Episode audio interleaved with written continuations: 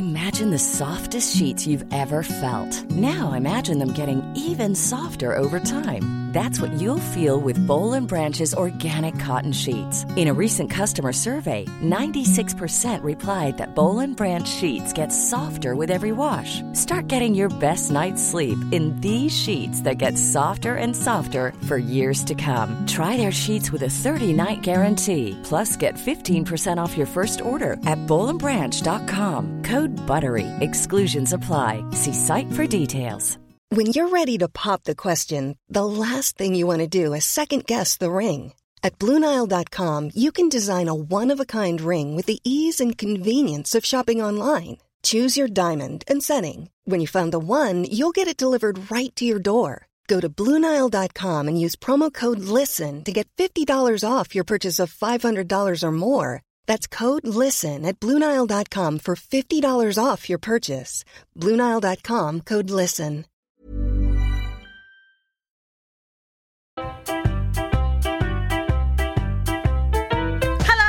Sara Pascoe. Hello, I'm Cariad Lloyd. And we're weird about books. We love to read. We read too much. We talk too much. about the too much that we've read. which is why we've created The Weirdos Book Club. Join us. A space for the lonely outsider to feel accepted and appreciated. A place for the person who'd love to be in a real book club but doesn't like wine or nibbles. Or being around other people. Is that you?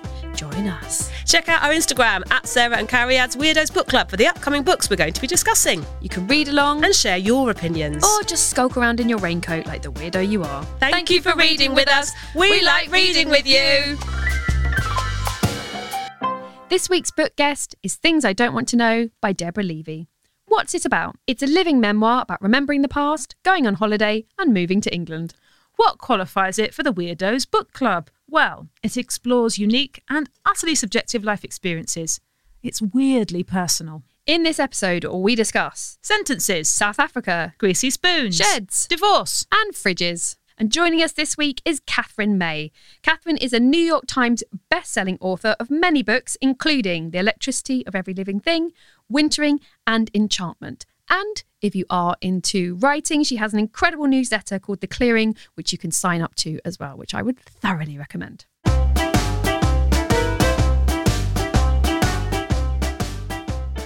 Katherine, thank you so much for being here. It is such an honour to have you here. Thank feel you for very having me. excited. I'm very excited to have you because you're an incredibly brilliant, Proper- talented, proper writer. author, I know. proper I didn't want to say it because I felt like I didn't want to insult the other guests, but I was like, we've got a real writer. Ah, a load of trash they are. I always think though that just means I can only do one thing and everyone else is Mm. like multitasking. but that makes me think the trouble with the multi hyphen thing Yes. is it is that sort of many hats or many trades, whatever the Jack of all trades, master all of none, Yes. Whereas when someone has one thing, it's like because they're very good at it. Mm, they're the best at yes. it. Yeah, so they're Yeah, allowed. That's their job. Well, I just thought I was multi hyphen, and then as you know, I got diagnosed with ADHD, and I thought, oh no, it's not. Mo- it's not like oh, I'm just doing those things. You've got it. I was like, oh no, I just can't Yeah, stay doing one thing without still. being bored.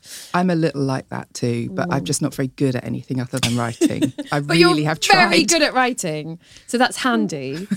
um, your books are amazing, and I'm very excited to talk about the book we're going to talk about because Katherine recommended this book to me. Well, that's what I was going to ask Yes. about. So, how did that happen? How do you know each other? Set up the scene. I didn't know you had other friends, Carrie. Ann. It's I fine. I'm sorry, Sara.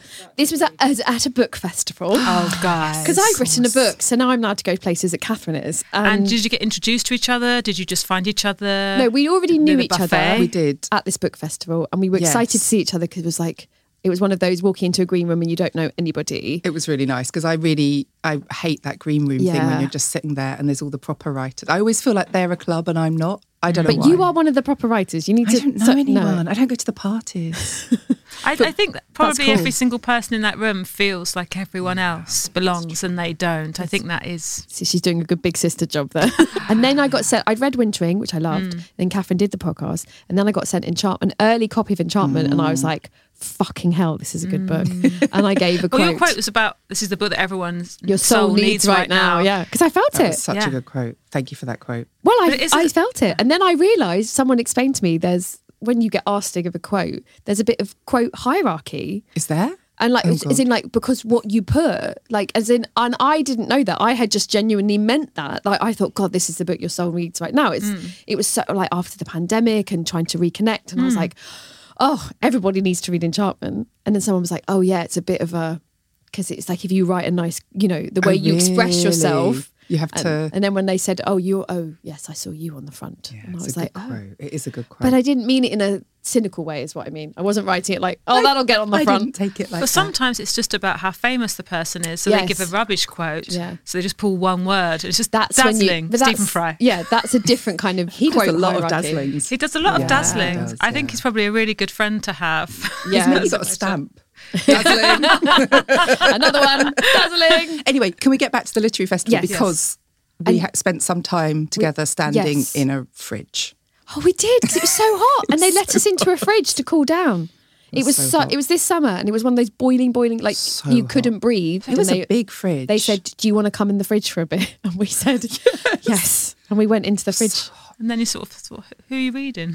No, Kath, we reading were, at the moment? we, this is such a long way of saying it. We were talking in the green room, and then Katherine said to me, "Oh, you must read things. I have you heard of things I don't want to know?" And I wrote down on my phone, Mm. "Deborah Levy things I don't want to know." And had you heard of Deborah Levy at all? No, I hadn't heard of her at all. I hadn't heard of this book.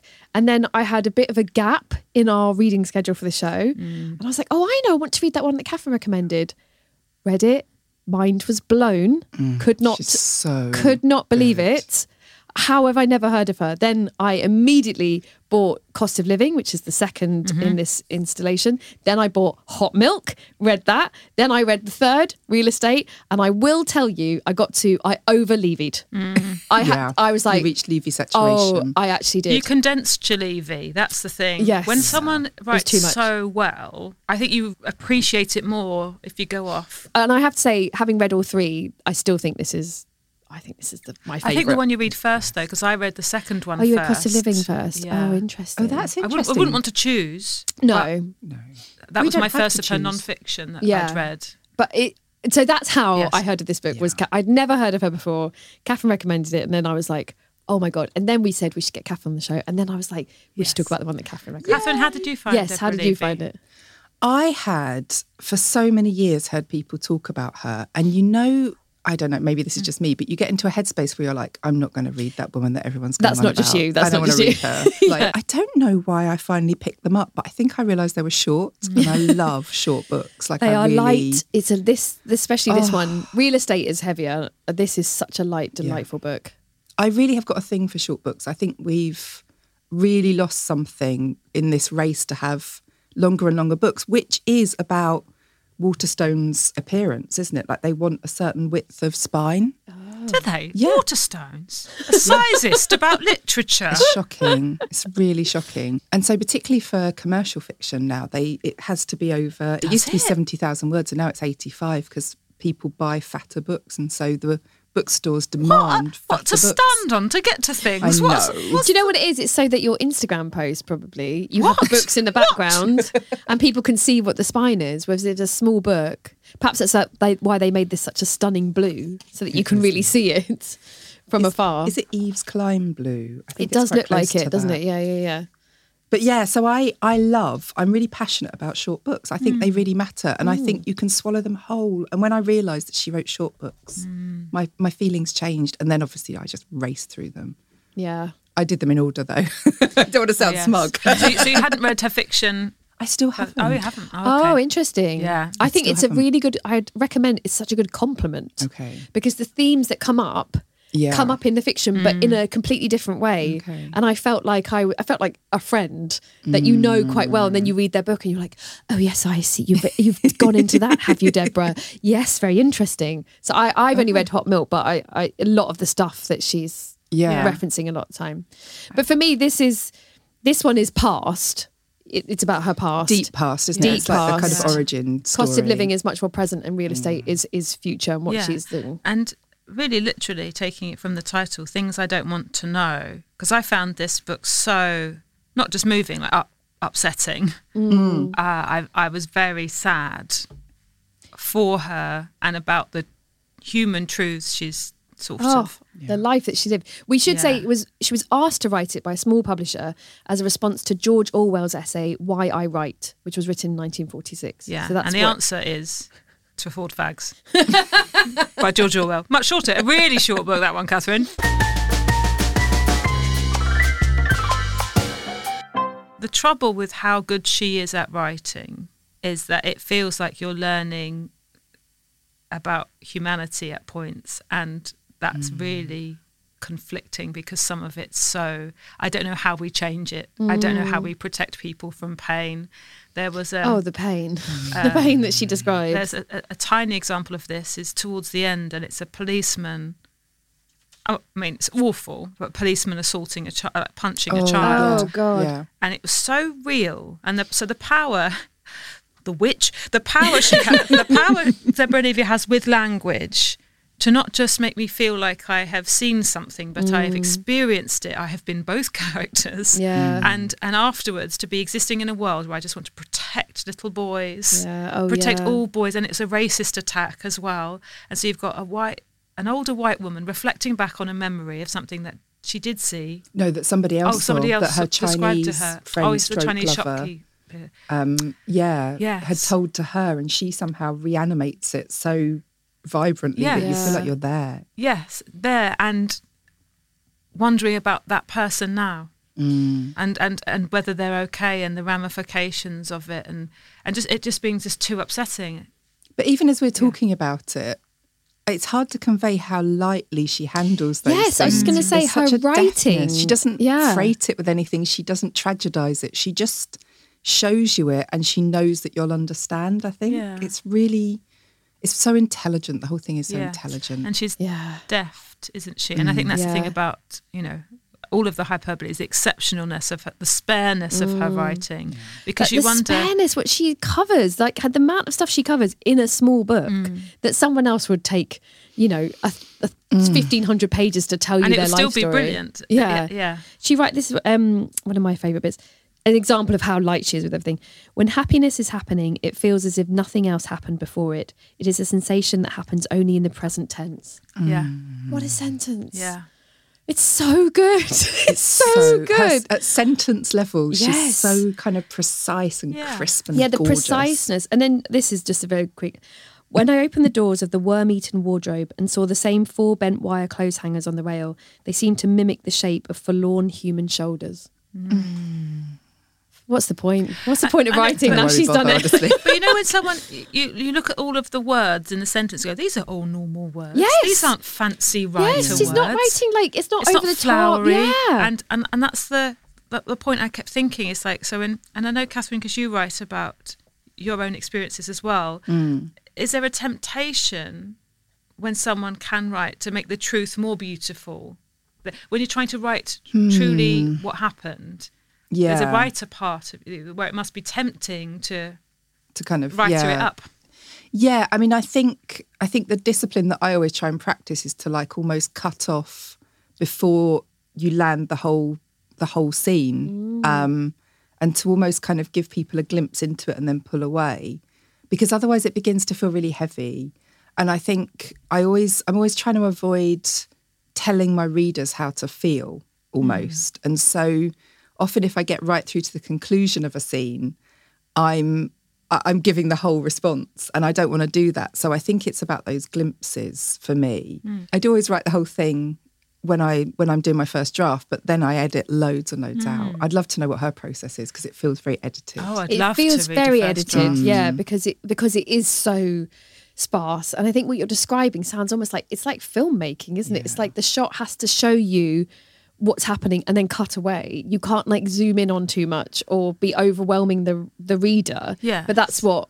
When you're starting writing, that's what you write because you're like, I want to tell you everything, and it smelled like this, and they looked like this, and then they said this, and then they said this, then and, you- the the the maturity of this writing that it's like I don't Mm. need to tell you. You're taking a reader somewhere, and then you're letting them respond for themselves because you, because you're not guiding their Yeah. response. trying to give them some agency. yeah, I think within the process because I, I always think that as soon as I've finished a book, I've handed it over to my readers. Like I don't have control over that text anymore, and so I want them to actually do something with it. I don't want to dictate that too hard. I really want them to be able to feel like they've had some part in kind of co-making Yeah. the story almost. Um, I'm going to ask another question now. This is sort of for myself. Yeah, no, I feel like, That's I feel so like we're getting a little writing Because. I would like to, and everyone who reads me, sit in their house and tell them what I meant, yeah, So yeah. to- and to stop thinking other things. Um, have you ever had reader responses or you know people write online reviews and those kind of things now where you've gone no no no no not Oh, that so many. Oh, okay. So, yeah, yeah. like wintering continues to surprise me with that because people will come and say, "Well, of course, it's a book about X," Mm. and I'll be like, "It's a book about winter." yes yeah, yeah. but by winter put it you in meant title, when you guys. stood in You the fridge with You meant carrier my- yeah, that was a very wintry moment. Mm. Um, but they'll say like it's a book about grief. It's a book about mm. my divorce. You know, it's a. book mm. And in fact, there was someone who came up to me the other day and said, "Oh, you got divorced during wintering," and I was like, "No." News to me and I- him. Yeah, and she said, "But that's what it's about, isn't it?" And I was like. No, there's absolutely nothing anywhere in that book that, That would so suggest that. interesting because it is about winter Yeah. and it is about wintering yourself. Yeah. That it's such a that's such a huge hum, human experience that everyone can place whatever they That's want to right. on it. Mm. It's like a big bucket full of snow, and people just dunk their thing in it, which Yeah.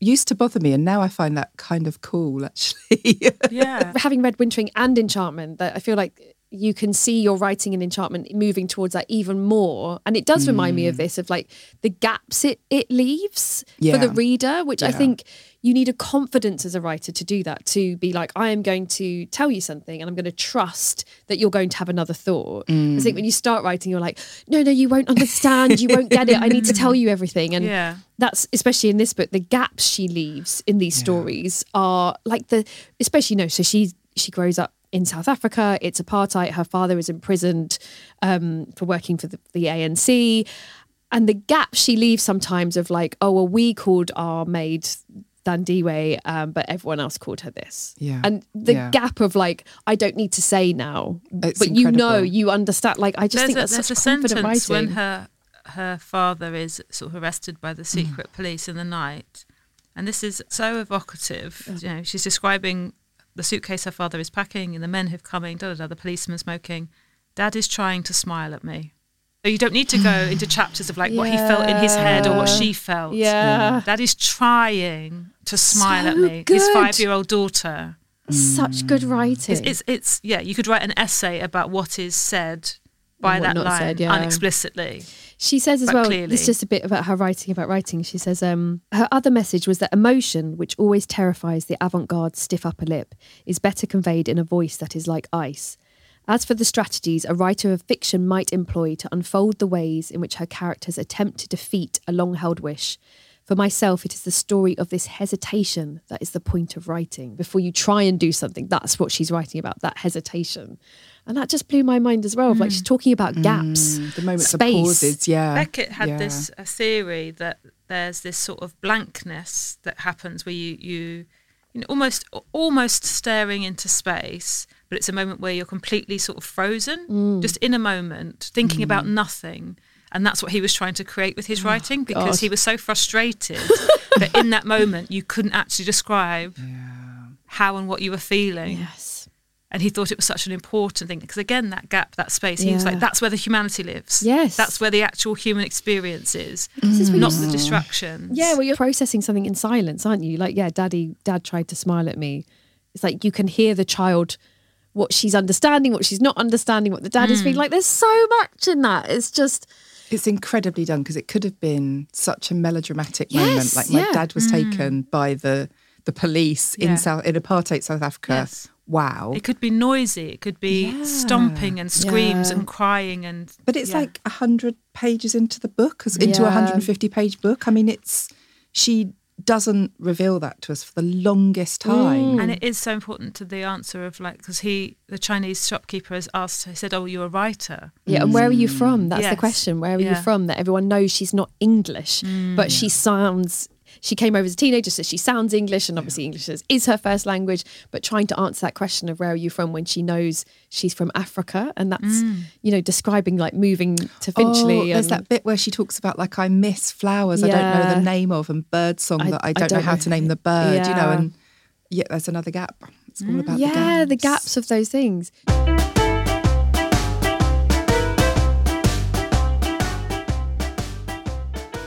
We should talk about the incredible way she describes motherhood. She is astonishing on motherhood. Those that's the bit I think when I really fell in love with this book when I was just like oh shit. Um, I was a moment ago. I was hunting frantically for the bit in the playground. Oh, this, I think I'm going to read it. it? Yeah, it. she says, um, I found myself thinking about some of the women, the mothers who had waited with me in the school playground while we collected our children. Now that we were mothers, we were all shadows of our former selves, chased by the women we used to be before we had children. Oh, I found that bit like piercing of like the mm. shadow of yourself. We didn't really know what to do with her, this fierce, independent young woman who followed us about, shouting and pointing the finger while we wheeled our buggies in the English rain. We tried to answer her back, but we did not have the language to explain we were not women who had merely acquired some children. We had metamorphosed, new heavy bodies, milk in our breasts, hormonally programmed to run to our babies when they cried, into someone we did not entirely understand. Like, if you're what if you are thinking about having children Yeah, and you I think want you like, just made a lot of people get their tubes tied. Yeah. a lot of. Sorry, listeners. Well, there's a real plunge in the birth rate after Carrie had read out that quote.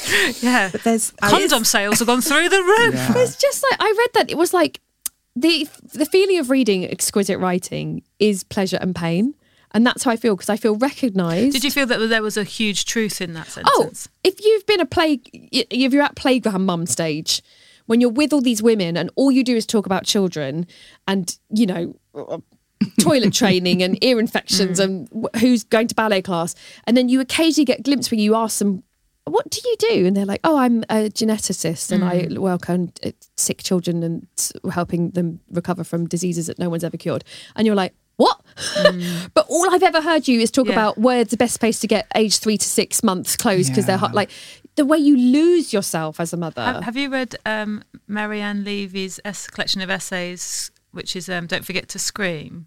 Oh, they're yeah, huge. they're Because there's an amazing Yeah. one about how the infantilizing language of all of the stuff, Oh, which yeah, means that you're an intelligent person now talking about a bugaboo, a, a- a bugaboo and a toothy peg. And Yeah. a da-da-da, Oh well, can I, can I read this Yes, bit because yes. that's that's exactly the bit that I wanted to read from um, from Deborah because she captures that for me like the the anime that is created by that language as you're standing absorbing it.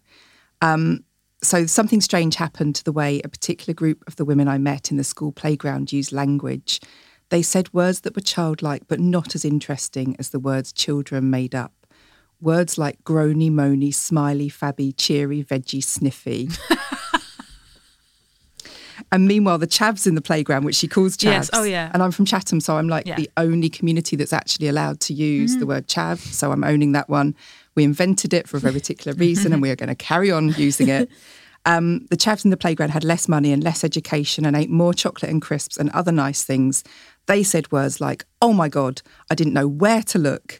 In the balance, I thought they were the more exciting words. yeah. Yeah. I love that. And then she keeps coming back to that phrase, oh my God, I didn't know where to look. Mm. And the way she starts imbuing it with this like weight Mm. of these things that have happened to her. And you're like, she's right. There's a truth to that sentence that isn't in the veggie, sniffy, groany, moany. Like, yeah. I just think the way she deals with motherhood in such a kind like a scientist like she's like a botanist like pulling it apart pulling the leaf and the Mm. stamen apart and showing you it but there's still a joy to that hopefully Mm. people won't immediately run to the condom shop I think there's, I think there's, and look, I'm not an experienced mum, but I think like many things, lots of things are true at the same time. Yeah, yeah. You know, you catch catch you on the, the right day, minute of the day, hour of the day. You might feel a very different like motherhood isn't constant. I don't fit the thing that I Mm. think's interesting about it is I don't feel sad or happy about her explanation. I just she's just truthful. Yeah. That's what I like It's about it because it's just like there's not it's not a judgment Mm. particularly as we- we've been talking about other writers that are more judgy i feel like there's just a truth of like Mm. this is what happens we become women we become if you do ma- make that choice if you're able to make that choice to become a mother and your former self is constantly standing next to you going what what happened I, I hmm. wonder though, okay, just to be slightly contrary, it, it, it depends a lot about who you were and what you were doing before you mm. become a parent. Yeah. I think it must be a huge struggle if you're a creative person yeah who then has all of the limitations of having to care or caring. But there are other people who have an experience of enrichment, of stepping up a little, of becoming who they are or who they want to be. Yeah, But that's what I it's mean, I a don't- liberation for some people. Yes, isn't it? I was so conscious of that, and I, I mean, I think that passage for me really took me to this moment in the playground that I really realised that I'd grown up among the working class mums and not the middle class mums, and that their culture and the whole way that they raised children was so alien to me. Like the whole way they talked about their children, the way they, the way it became so competitive so mm. quickly, the way that you were never allowed to like let in a glimpse of of like your own degradation, which I was feeling a lot at the time. Um, it, I think there's that real sense of like where you come to motherhood from and what you're trying to escape and what you're trying to run towards seriously dictates your experience. Yeah, it. and expectation must be a really huge thing Huge. because how you imagine parenthood to be is based on no evidence. it's it's guesswork, and the, and the reality can be really surprising. But that's what I that's what I mean. I don't Yeah. think there's a judgment of it of like it can be positive or negative. I think she's just saying that when that you change, you Yeah. metamorphosize into mm. something, and there's another person you were. I who, see. That so I, that's what I like Yes. about it. It's it's. it wasn't that the, the past person was you know stronger, better, faster. No, no. And now you're this. I yeah. think that's she, she's put, that's what I love. Is it feels like it's there's she's not damning you Mm. for feeling anything. She's not damning you if you feel liberated or if you enjoy motherhood, and she's not saying, oh you know it's awful, it's so fucking hard. She's just saying you change so irrevocably that your past self will not recognize you, but they will be Mm. there slightly haunting you because they won't understand what's happened to you, and you Mm. sort of have to look at that other woman and be like oh yeah this is this is it i've crossed a i've crossed a different divide and she says um yes there had been many times i called my daughters back to zip up their coats all the same i knew they'd rather be cold and free. Mm. And mm. again for me it's like there's just the truth of trying to care mother whatever however you experience it in this in this life of like trying to protect people who also don't want your protection. Mm. And i think she's just just just showing you what it is without without giving you a kind of like that's bad or that's good it's just that's how they talk that's how they don't talk mm. and i think the mm. gaps she leave enable all three of us to have completely different reactions Oh, to her yeah, I Right, writing relate, I think it's about her divorce in winter. yeah, that's what I got. Hiring for your small business? If you're not looking for professionals on LinkedIn, you're looking in the wrong place. That's like looking for your car keys in a fish tank. LinkedIn helps you hire professionals you can't find anywhere else, even those who aren't actively searching for a new job but might be open to the perfect role. In a given month, over 70% of LinkedIn users don't even visit other leading job sites. So start looking in the right place. With LinkedIn, you can hire professionals like a professional. Post your free job on linkedin.com/people slash people today. Everyone knows therapy is great for solving problems, but getting therapy has its own problems too, like finding the right therapist, fitting into their schedule, and of course, the cost. Well, BetterHelp can solve those problems. It's totally online and built around your schedule. It's surprisingly affordable too. Connect with a credentialed therapist by phone, video, or online chat, all from the comfort of your home. Visit betterhelp.com to learn more and save 10% on your first month. That's BetterHelp H E L P.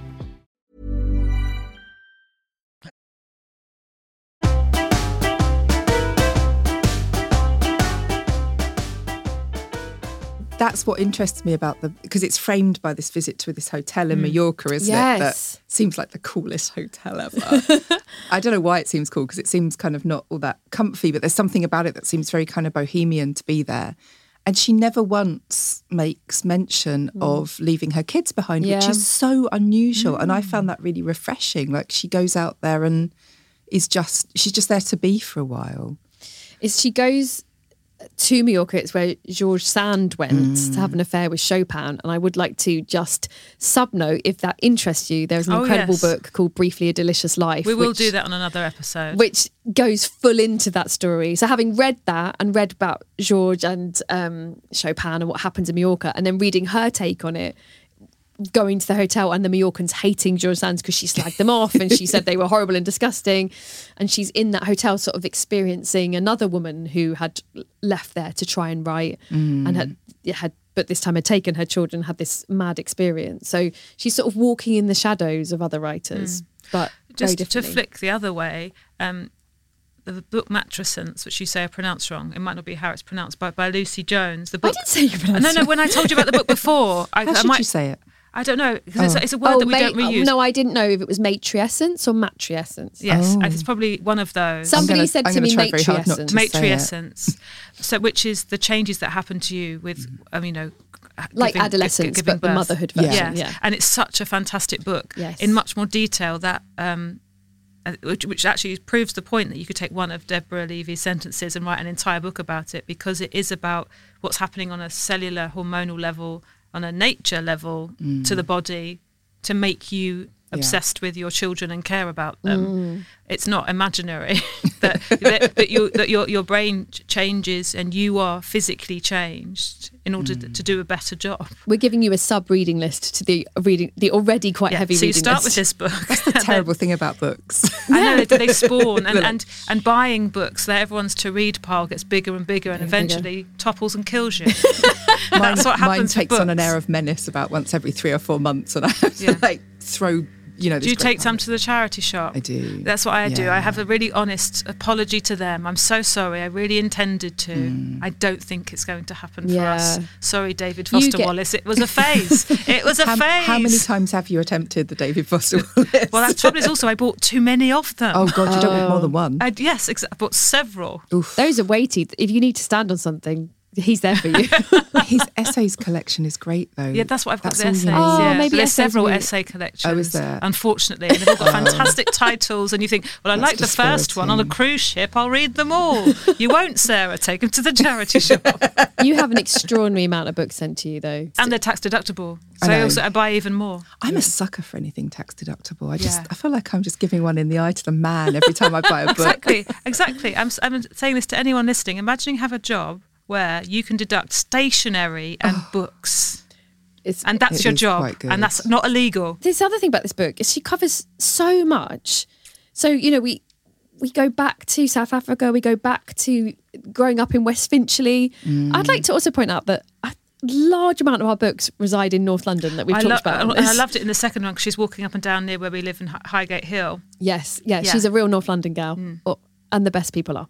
Um, but she also then goes to back to South Africa, and then yeah, in Mallorca with this the Chinese shopkeeper that she is and the having as hotel owner Maria, the second Maria, Maria in the book, who is Yes, having sobbing, this yeah. very subtle kind of escape, we think. And there's this relationship between Deborah and Maria that is very unspoken. I love that. Yeah, and also Love again it. coming back to silence, like she sees Maria sobbing, Yeah. but says nothing. And even though they both know it's happened, they're both kind of happy to acknowledge Mm. we don't need. We're two women that don't need to know why you were crying. Just like Yeah. a sort of nod of like, yep, I then- see you. But then goes on to do this very intuitive thing, which is to pay for her room to Maria in cash, which yeah. gives Maria this Yeah. sort of freedom. It's like letting the budgie go. Yes, I wanted to talk about that. Yes, she the amazing section where she she gets sent away um, because obviously the mother is obviously extremely traumatized and stressed. The husband's been taken away. There's a baby brother, and she gets sent to a school friend of her mum's. Who seems completely mad and is sent to a convent school where they don't think she can read or write. So they're just she doesn't speak. she She, doesn't completely speak. mute. Yeah. and there's that amazing bit with this nun. Again, what I love about this book, so she gets sent to the convent school. You think they're going to be awful, but that one nun is sort of a subversive nun. Yeah. She says something like, "Oh, should I speak to God?" And um, the nun doesn't say anything. She's like, "That's when I. That's when I first understood to read between the lines." And you're like, "Oh, like the characters that she meets and the the mother that she sent to live with her daughter." Um, the incredible Melissa, who is this bleach blonde Beehive. beehive Yeah. covered in makeup, is really sexual, is kind of Has a Very- secret boyfriend. has a secret boyfriend who's not Oh, and white. I had to look up what bunny chow was after Oh, reading it because yeah. she takes the young Deborah for a bunny chow, which apparently is like a a lamb loaf thing, curry isn't in a loaf of bread. yeah, yeah. and you kind of collapse the whole thing and it all mushes up together. It's supposed to be very nice. Yeah, and she's like, but she's kind of, I mean, she's an absolutely typical sort of cliched big sister in a way that she like takes her out, gives her makeup, tells her what like what life's about, but also screams at her and is horrible to her occasionally. Yeah. Yeah. But like when she describes they, you know, when they finally her father is released and they go, they leave um, South Africa to come to England, and it's Melissa who waves her off and sort of says to Yeah. her, "Always speak loudly." This sort of amazing, like the character that she describes again in very little words, really. Mm. I wonder what's happening to Melissa now. I I, wanted to know about Melissa. I wonder that. But isn't it such a good book when you want you want more, but you're also happy that you just knew enough? I loved that bit where Melissa came to wave her off on Yeah. the boat because Melissa would have had to have flown across from Durban Yeah. and it's so unspoken, but Melissa just turns up. I loved it. And they're all throwing loo rolls off the Yeah, they said Off the boat. you Oh, they- give loo roll to one end, hold, don't you? so that you hold love onto it, and as the boat goes away, they're holding onto your loo roll, and it gets longer and longer. I mean, longer. not great from a pollution point of view, but, but I did think strangely that. moving. I guess it different times, Different times, different different times, times. different times. Yeah, How Um, often in this podcast are you required to say different times? quite a Yeah. lot. Well, there's Yeah. so many books that we've read and we reread and um, have to start the episode by going, so sorry about the language in this book. Things were different in 2003. yeah, even 2005, you're just like, oh wow, yeah. it's Things changed. have changed a lot A really lot. haven't they? Yes. It's really, no, yeah. But then- it's scary as a writer because you start thinking, well, hang on a minute. I wouldn't do that, would I? But imagine But if you I think are. that's us confusing time again because Yeah, it's actually 20 years ago. I know. And if no, I'm not confused. No, I meant, but I if know you what read, year it is. if you read something in the seventies and then you read something in the fifties, you would not be surprised at how different they were. But there's something about our time that we're Yeah. like, 2005 was yesterday. Whereas like, if I gave you a 1950 book and then I gave you a 1970 book, you'd be like, well, yeah, the language is very different. The Do you know woman is speaking what? I differently. I watched Bridget Jones's diary the other week on the Hmm. plane, and it, it was shocking. Really? up, Was it? yeah. Yeah, I mean the level of he- sexual harassment that woman endures Oh, from literally Yes. every Yeah. man she comes Mm. across Yeah. was just unremarkable. Yeah, at the and it's it's been reframed, hasn't it? Yeah, wow. As rather than like, oh, what women have to put up with. Yeah. Yeah. It was I think the 90s and my the, the God. noughties yeah. Are coming into stark contrast. And and the worst history is always the things that's just happened. You know like something Mm. 40 years ago you could go oh well they were different people. But something sort of that immediate like well i remember it. I lived in it suddenly looks really like how because you remember Yeah. thinking it was fine. And you remember watching Bridget Jones's diary and thinking yeah that's normal It was pretty funny. that's yeah. funny that women have Well, tits and people shout at them I mean, my son's watching Friends. Oh, God. And like Yeah. Ross is just screaming classic abuser Yeah. all the time. Like everything he does, he's obsessed with enforcing gender. He's Mm. controlling. He's manipulative. He's a sulker. And I just I watch it thinking this did not land on me at all at the No. time. In no way did that present itself to me as offensive. I thought he was annoying, but I wouldn't have gone out with him. but- Yeah. it's like fashion. Like the worst fashion you can show someone is to remind them of what they wore about seven years ago, because it looks like, oh god, oh no. Whereas if you showed them something they wore twenty years ago, they'd be like, oh yeah, well, you know, I was a kid, I, don't was know, younger. My eyebrows 20 years ago were really disturbing. What did you do? they were just a, Overpluck? li- a little overplucked. yeah, the ah, yeah. nineties. The 90s. The nineties basically were the nineteen twenties for eyebrows. Yeah. we went back to the twenties, but no one told Yeah. us at the time that's what was happening. And there's a lot of women still scarred by those eyebrows Yeah. because they didn't grow back. I was really lucky that um, I couldn't bear pain. Oh, so you didn't pluck. did- yeah. Well, I tried shaving them twice. yeah. Hard to be accurate. And they grow back Oh no, you're not accurate. You have gaps. Some people don't grow back. You have six or seven eyebrows by the end. like ice. That's how it happened. To, Yeah. No, not Ice-T. What's his name? Vanilla, ice. Ice. Vanilla Vanilla ice. Ice, Yeah. yeah. baby. Vanilla Ice. then bleached mine with Jolen because a friend with a moustache said I should just bleach them. And then I looked like I had no eyebrows. That's now in fashion, though. Is it? Yeah, That's a thing the now. androgynous. But it makes people do double takes at you. If you look, they're like, "What's weird about you?" It's like, "Oh, I, looks jo- I, surprised. Jolen, I Jolened my eyebrows." Don't That's worry. what's weird And then they me. grew back and had roots on my eyebrows. wow. Eyebrow roots. Yeah, I was, really, I was a really busy teenager. Why don't they want my beauty substack?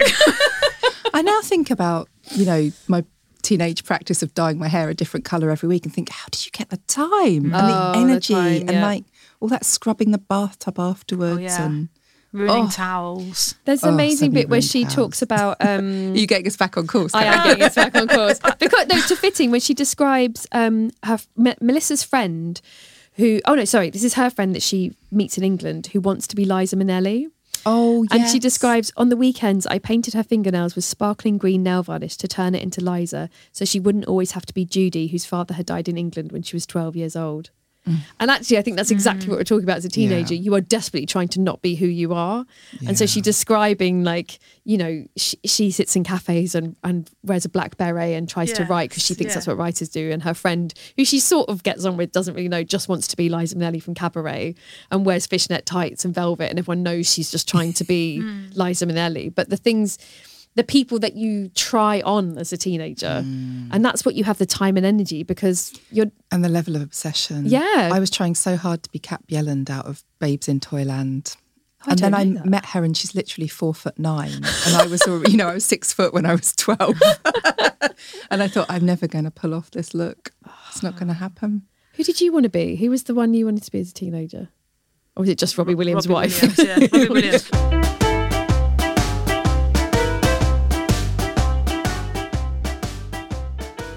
I met Deborah Levy, and um, I got, so I, I so I have this. Uh, I have some shame. So I read Hot Milk because it was nominated for the Booker Prize, and I was asked to interview the Booker Prize authors. Uh, someone was must have been busy, and um, Deborah Levy was actually that green room thing. She was incredibly kind to me because it was a green room full of uh, She's got two book. daughters. Well, that's what she came over and she said, My daughters know who you are, was what she said. So she's sort of very sweet and very nice. And then I had this shocker of interviewing these Booker Prize authors. Carrie knows this story. Um, and then she didn't talk to me afterwards in that way. But if you've had a bad gig, people don't meet, meet your eye. So no judgment on Deborah. But it means that now, loving her writing so much, I'm having to blank the bit where we have any history. I'll start all over again. I tell her my But name. also, you don't know, maybe she felt like she'd had a bad gig as she well. didn't. She smashed it. Did she smash it? Yeah, she did because she's a human being. She's a writer who's good at talking about writing as well. so Oh, she wow. was she was very good. Do you know what? I saw her at a literary festival a couple of weeks ago. and I We are so s- fangirls, by the way. Yeah. This I is like the Deborah I know, fan yeah. club. I was like, Dragged right her into the fridge. um, yeah, I didn't get the chance, but I would have done. Like, let's be clear. this one was written as the response to the George Orwell essay, and I wonder if, I wonder if she, it, as I said, it was a small press that did it, and it became extremely. suc- Like, People were like, "Oh, this is amazing," and I wonder if Cost of Living was then commissioned after that, Mm. and then real estate as well. So I wonder if originally it was supposed to stand alone because it just feels like such Yeah. an incredible. Well, Yeah. Cost of Living I read first, and the reason I read it first is because Billie Piper put it on her Instagram, Oh. and it was a very obtuse way of speaking back about to her ex, Oh, who was oh. in the press a lot. yes, She posted recommending Yeah. Deborah Levy's book about her divorce. yes. Cost of Living is about the divorce. Yes, definitely, and yeah. recommending it. So it was a way. Cost of Living because really is about a divorce. Yes, Yeah, yeah. That's not Yeah. a, that's not a reading into Yeah, it. yeah. It's not It some weird about it. interpretation. Yeah. It's the squirrels start collecting their nuts for the divorce. this is my conker. I had the tree first. I would say things I don't want to know is childhood, absolute childhood. Cost of living is like middle age, going through divorce, and then Yeah. real estate. Actually, the reason that I didn't connect with it as much is about it's about life as now you're a very successful author. Oh, but I'm gonna I'm gonna make a case for it because it's about. That's because you're a successful author. Yeah, of course, you're going to yeah. make a Yeah, case yeah, for it. that's it. yeah, But but it's about. it's still that- good. I still loved it. It's about that need for a, a- a space of your own. I think Yes. I that really spoke to me. That Yeah. sort of, am I ever going to own anything that I can pin down? And despite all my worldly success, Mm. despite I'm you know I'm acclaimed all over the world, she's definitely not concealing that. But she still cannot have that ha- that fantasy house that we all ultimately have in our head, and hers has got a tiled fireplace. Oh, it's I like think, it's by the sea. It's got a fireplace shaped like an egg. It's got Oh, jacaranda it, it's like trees. egg, It's got that's all of this stuff, but she's sort of like in a shed in North London. Yeah, and she's someone also else's shed. She works in someone somebody else's, shed, which and she's I love. constantly having meetings with film executives who keep going. So the female character, and then she'll have this meeting where she's like, "Do we? Who is the female character? Do we love them?" And that like she just watches their faces go mm. blank because they're like, mm. "We want you to do a version of Hot Milk, basically." Like, how do you? Yeah. And so it, it, I have to say, it's still a brilliant Loved book. it. But there's something about this one, even rereading it, that I just was like, you know, when a writer is absolutely just peak. Well, this is classic Magic. Mm. memoir, isn't it? It, it mm. really is about the unearthing of a childhood trauma. Yeah. it's it's directly that, and The it's a formative events. yeah. An I don't egg-shaped fireplace. I'm still. Yeah. I've been trying to picture that ever since I read it. I can't picture it. I can't picture it. And then she describes like carrying an egg round with her, doesn't she? So she's Yeah. like making her own version of it and these talismans that kind of what they mean and what does home mean and all of this stuff. It is it's brilliant. Her writing is brilliant.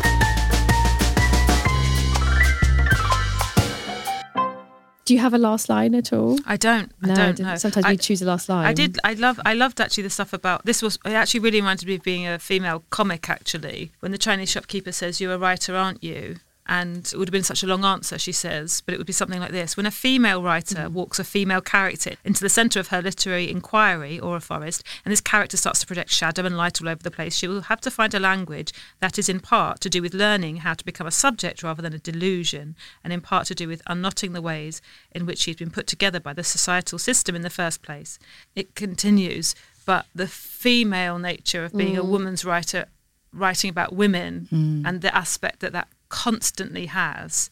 Um, she just writes about it in, in a really intelligent, thoughtful way. She's so intelligent. So intelligent. How can we have her for Listen to us dinner? I know. whispering. I know. so intelligent. It is Well, that I thing think of like we've now you found out she's in a shed. There won't be security. Probably, probably, probably not a lock. You dress up as a magpie. I'll dress up as a North London badger. You could get We'll surrounded really Oh, easily. foxes! Foxes! We'll dress up as foxes. I, mate, I'm going to be an egg-shaped fireplace, and, and then she'll be like, She'll move you into she'll her move me into the house. what I love so much is that when women really, really crush on a talented women writer, it's the most purest. it's like nothing, no one can come between this love. Like we, we don't care. Do you Robbie remem- Williams could walk I past. know, but do you remember don't when we interviewed Ian Rankin and he said someone had had his face tattooed on him or his autograph tattooed on them, and it was like a bit. But we're not doing that. No, but We're I think this that. might be a version of that, where if someone was to say, "Oh, Deborah." Have you heard that weird Have you heard a snippet of a podcast with them going, I'm going to pretend to be a fox and get in her house? I mean, let's be clear, we can never now meet Deborah. Once this No. goes out, No. that's it. Um, Katherine, thank you so Thank you much. so Thank much. you. for coming on. It was such a pleasure, and thank you for recommending this amazing book. Absolute pleasure.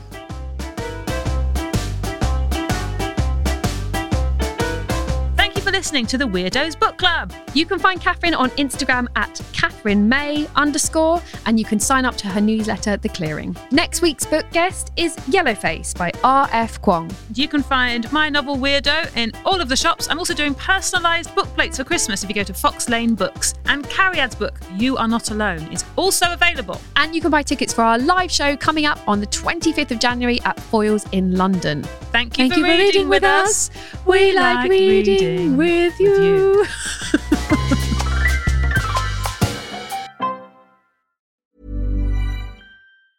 Even when we're on a budget, we still deserve nice things. Quince is a place to scoop up stunning high-end goods for 50 to 80% less than similar brands. They have buttery soft cashmere sweaters starting at $50, luxurious Italian leather bags, and so much more.